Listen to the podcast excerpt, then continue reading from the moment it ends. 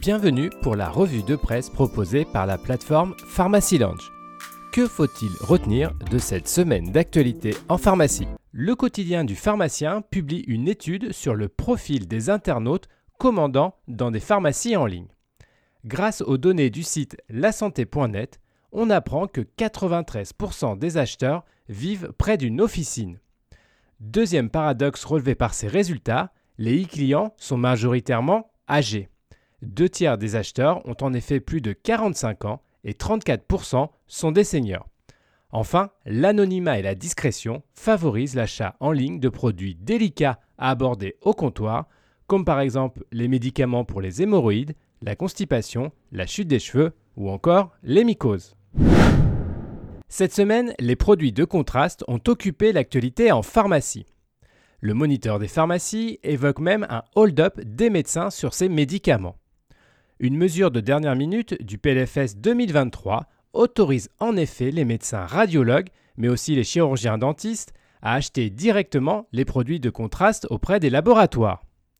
Cette mesure risque d'entraîner une perte de dispensation estimée à 290 millions d'euros de chiffre d'affaires pour le réseau officinal selon les syndicats.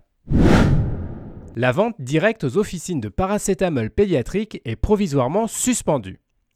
Afin de limiter l'impact de la rupture actuelle sur ces spécialités, l'ANSM et le laboratoire Opella Healthcare Sanofi encouragent les commandes directes par les grossistes répartiteurs.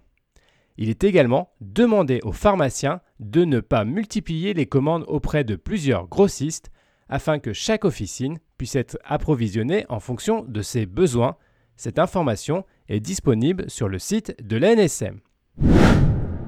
L'Ordre des pharmaciens met en ligne son tout nouveau site internet. Cette nouvelle version doit permettre de faciliter la navigation des utilisateurs, une meilleure personnalisation des contenus via des entrées par profil et une adaptation de l'ergonomie pour une consultation sur mobile ou tablette.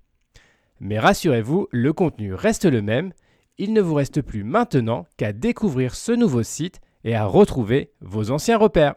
Cette revue de presse vous a été proposée par Pharmacy Lounge. N'hésitez pas à vous inscrire pour découvrir les différents services de la plateforme, c'est gratuit, sécurisé et confidentiel.